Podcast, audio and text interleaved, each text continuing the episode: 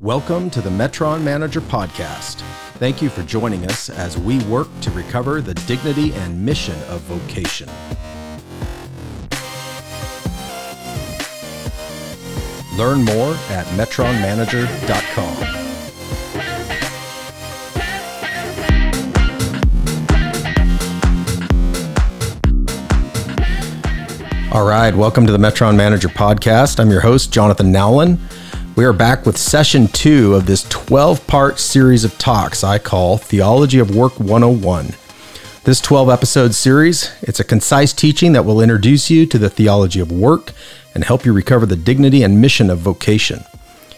The series is derived from my book titled Managing Your Metron Practical Theology of Work, Mission, and Meaning.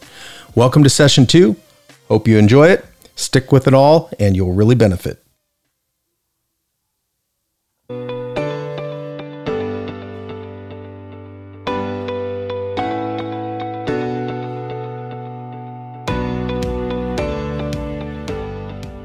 Talking about original design. It says the Lord God planted a garden toward the east in Eden where he placed the man who he had formed. That's Genesis 2 8. There was a lot going on here in the garden but it, for, for our purposes, it models the way forward. It models what we're to be about in our lives, what our purpose is to be about. They were an example, Adam and Eve were an example to us of what kingdom living was all about, what it should look like. That's part of the story we're going to unpack here. So, what were they doing in the garden? They were managing creation, but they were also managing a supernatural relationship with God. God would come down and walk with them, it says daily in the cool of the day, commune with God. It was a place of unbroken, unhindered relationship. And as they managed that upward relationship with God properly, they were then able to manage outward into creation laterally. So they were spiritual and natural stewards. That's what was going on in the environment of the garden and in early creation.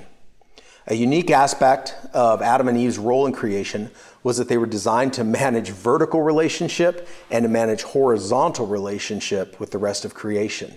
We still have that same commission today. So it was holistic. What was going on in the garden was a holistic example of God's design of his original operating system.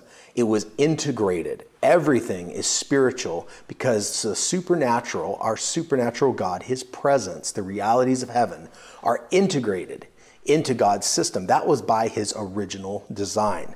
Now, sin obviously has played a role, and the fall of man, uh, the will and vision and goals of the enemy have worked hard to break this system, to separate out things into natural things and spiritual things rather than understanding reality as an integrated whole or an integrated system.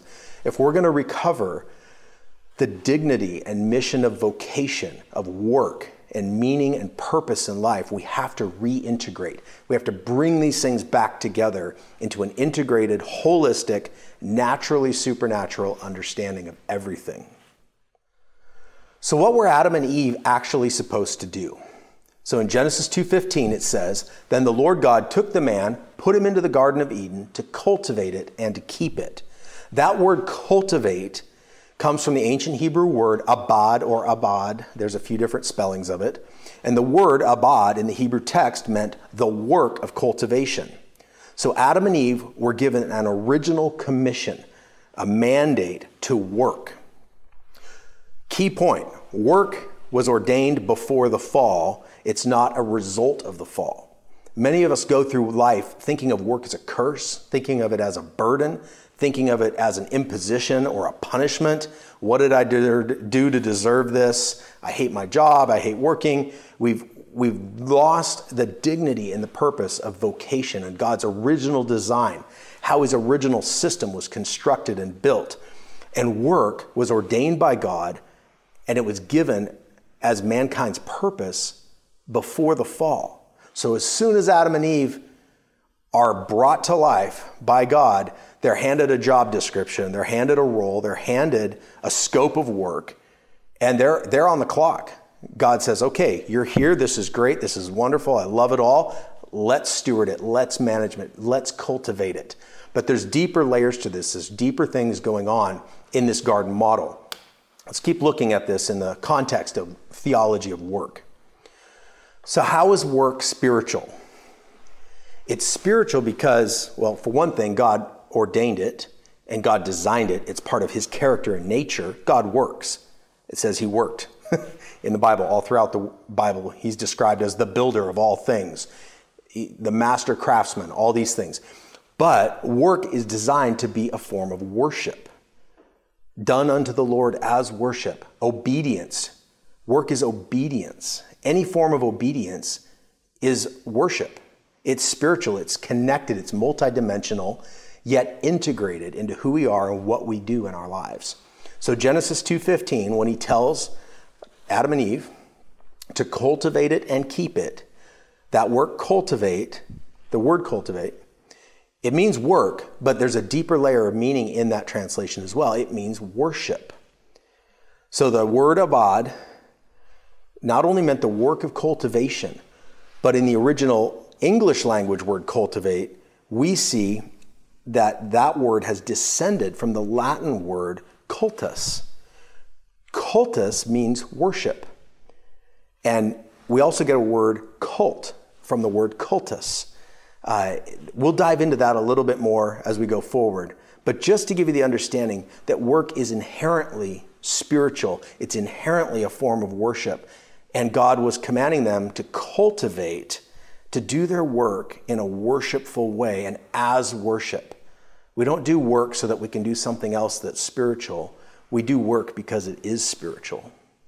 It is obedience. It is carrying out our part in the original commission and design that God gave. So Adam and Eve were commissioned to cultivate and work as worship. That's what they were doing in the garden. And to this day, that's what we're about. God blessed them, said to them, Be fruitful and multiply. Fill the earth, subdue it, rule over the fish of the sea, and over the birds of the sky, and over every living thing that moves on the earth. Genesis 128.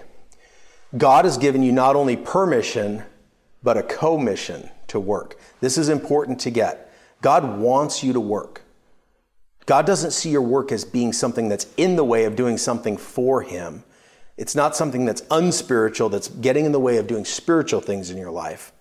He has given you permission and a commission to work. So you are commissioned. You are put into this life to work, to have vocation, to have calling. And when I'm talking about work in this teaching, we're not talking about what I do necessarily just to get paid. That is a part of your work scope.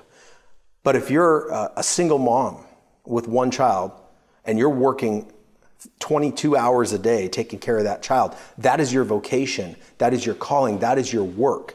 And these principles and this teaching and this commission that God gave applies just as much to a single mom who might be technically unemployed as it would to a CEO or a president of a country. All the principles are universal. So, what does a commission impart? It's a formal choosing for a role. That gives you identity. Authorization to carry out a role. That gives you authority. Empowerment to perform or carry out a role. So it gives you power, it gives you ability. These are the things that God gave you so that you have the tools and the understanding to obey and do what he said to do, to carry out your part in the original commission. You have identity, you have authority, and ability through this commission. Here's a curious part. I had not come across this scripture, at least not really seen the depths of it until I really put this book together. And it really stuck out to me, so I want to share this with you. Creation is waiting for you. We often wonder why are things the way they are? Why is this place a mess? Why is that environment ruined? Why does this not work over here? Part of this is actually by God's design. Look at this scripture in Genesis 2 5. It says, Now no shrub of the field was yet in the earth, and no plant of the field had yet sprouted, for the Lord God had not sent rain upon the earth, and there was no man to cultivate the ground. So part of what God was doing is he was waiting for man to cultivate the ground. The earth needs you. Creation needs you. It needs you to work. And it's a curious equation. Creation was designed to require mankind to fulfill a co laboring role with God. Mankind would work and God would send the rain. Then the earth would bloom. It was a bit of an equation. You work God sends the resources, the rain, and the earth then produces productivity. It produces return. It's a, be- it's a beautiful thing, and we see it here in Scripture. So your work is actually vital to the flourishing, not only of mankind, but to creation in general, to the world around you, to your culture. All of it requires your involvement. And a lot of things don't get done because it's waiting on us by God's design. So we have to work for creation to work. This is the original design.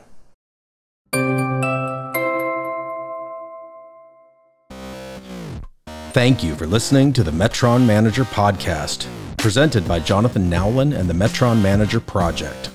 Remember, God has given you permission and a commission to work. Learn more at metronmanager.com.